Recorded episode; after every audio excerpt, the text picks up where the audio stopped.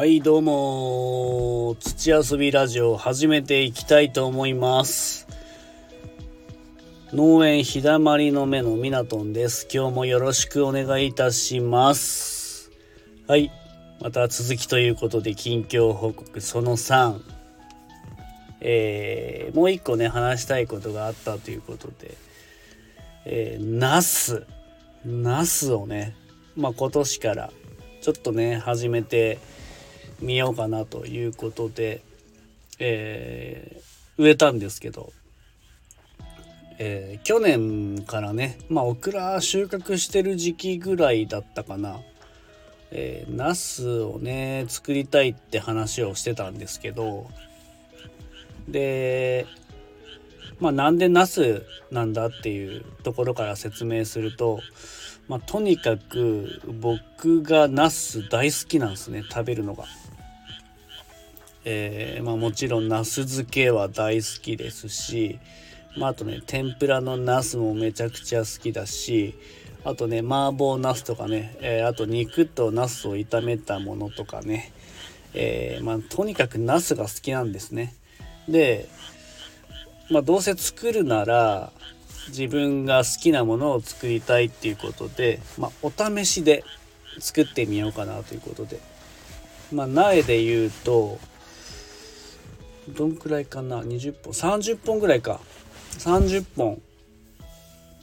ツイッターでは20本って言っちゃってたかな。今数えたら30本ですね。30本植えました。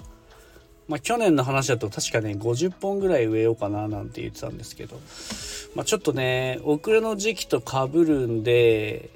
えー収穫できないとこれはまずいということで。ナスもね取り始めると一気に取れるんでえーまずいということで、まあ、20本に抑えてみました。で、まあ、これもね、まあ、自分のね、性格もあるんですけどね、かなり欲張りな性格だと思うんですね、自分。で、結局中途半端になっちゃうみたいな。もう、そういうのをね、結構経験してるんですけど、でもね、どうせやるならいろんな種類作りたいっていうことで、まあ、たまたまね、親戚のね、おばちゃんがまあ野菜の苗を作ってる方で、えーでナスのね苗もね作ってるんですよ。で、えーまあ、ちょっとね聞いてみて、えー今年はどんなナスの苗ありますか？っていうことで。でえっとまあこの新潟ではね十全ナスっていうのがね結構有名で。まあ漬物に向いてるようなねナスなんですけど。まあ十全ナス。あと長ナス焼きナス丸ナス水ナス。っていうね。まあ長ナスっていうのは長いタイプのね。まあ漬物とかじゃなくて食用に向いてるようなナス。ですね、えーで丸ナスは本当にまん丸なナス。まあこれもどっちかというと食用タイプですかね。で焼きナスはまあ名前の通り、まあ、焼きナスに向いてるような品種。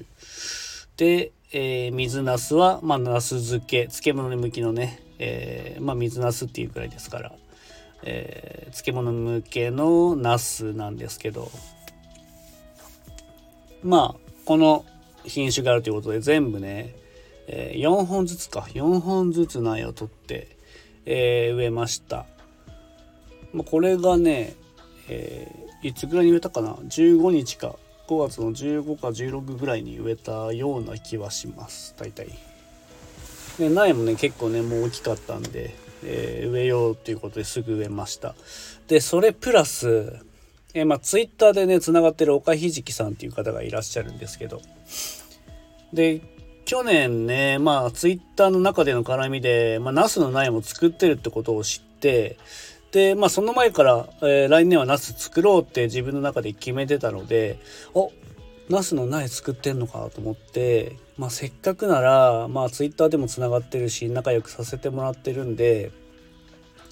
まあ岡ひじきさんから苗をね購入してまあ岡ひじきナスを植えようということでまあちょっとね今年、まあ、ツイッターで DM 送らせ送らさせてもらって「まだナスの苗ありますか?」って聞いたところ「あります」っていうことで「あじゃあもしよかったら買わせていただけませんか?」って話をしたら「あみなとんくんの球根もちょっと気になるなみたいなことを返事いただいてあじゃあもし岡ひじきさんが良ければ物々交換しませんかっていう話をね申しかけたらやりましょうということで、えー、まあ、購入ではなく、えー、僕の球根とね物々交換という形に、えー、なって、えありがたくさせてもらってナスをの苗を届けてもらいました。で岡ひじきさんからねもらったナスはえー、っとですね品種が今ちょっとね DM 確認してるんですけど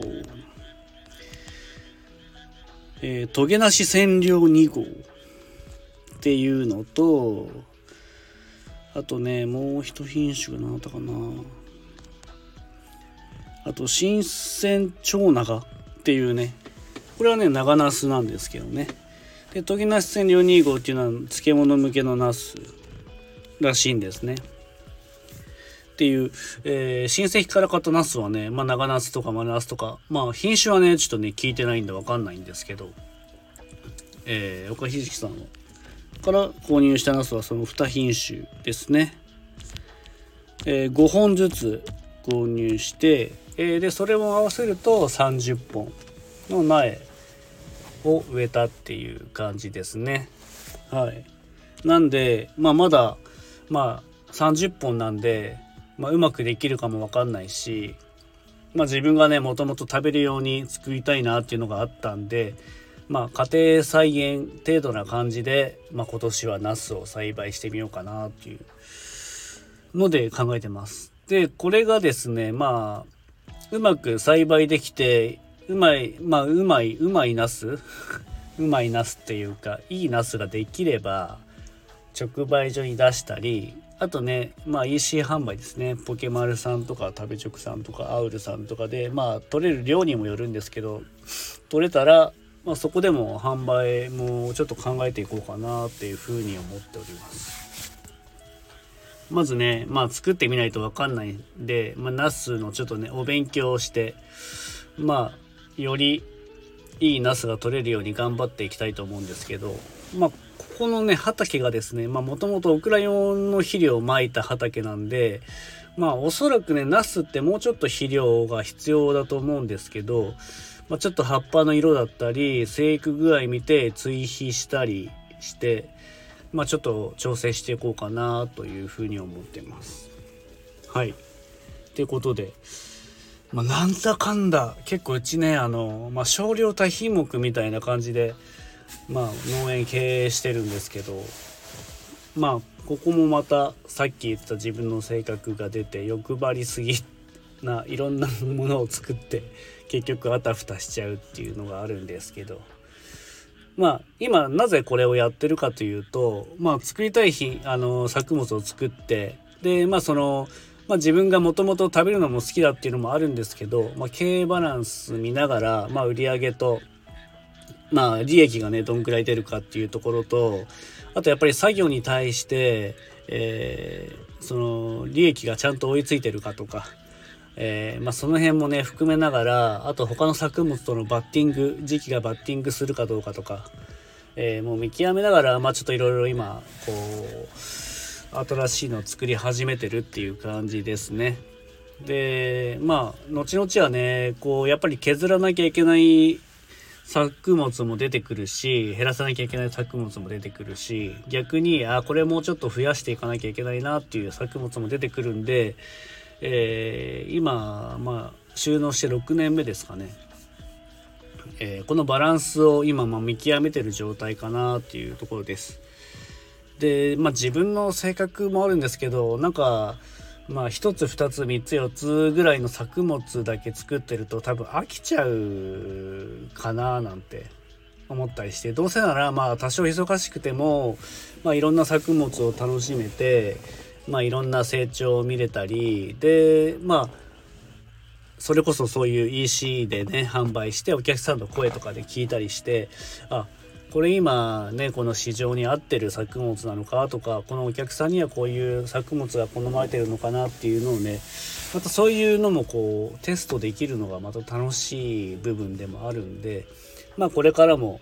もしかするとまた来年新しい作物を作るかもしれんし来年だったらナスは作らんかもしれんしそれこそオクラもね、え今後やっていくかどうかも分かりませんが、まあ、今のところオクラは、まあ、ちょっとね僕も好きだし、まだまだね試したい品種もあったりするんでまあ最低でもね5年ぐらいは続けてみてあとはねこう過去を振り返って経営としてどうなのかっていうところも見ながら、えいろんな作物を選定していこうかなっていうふうに思っております。はい。こんな感じで近況報告長々と3回に分けて、えー、一気に喋らさせていただきました。こんな初めてですね。なんか今まで収録してこんな3回まあ30分ぐらいか合わせて喋ることはまず一人で喋ることはないんですけどまあ溜まったものが、まあ、爆発って言い方はちょっとねおかしいかもしれんけど、まあ、たまったものがあったんでまあこういう近況報告が長々となってしまったっていうところなんで、えー、3回ともねもし聞いてくれてる人が1人でもいたらありがたいなと思います。本当にありがとうございます。まあそんな感じであといろんなねこうまあなんか気になることレターとかねあればえー、どんどんお答え僕の中でお答えできることがあればお答えしていきたいしあとこんなテーマで話してもらいたいなとかいうのがあれば、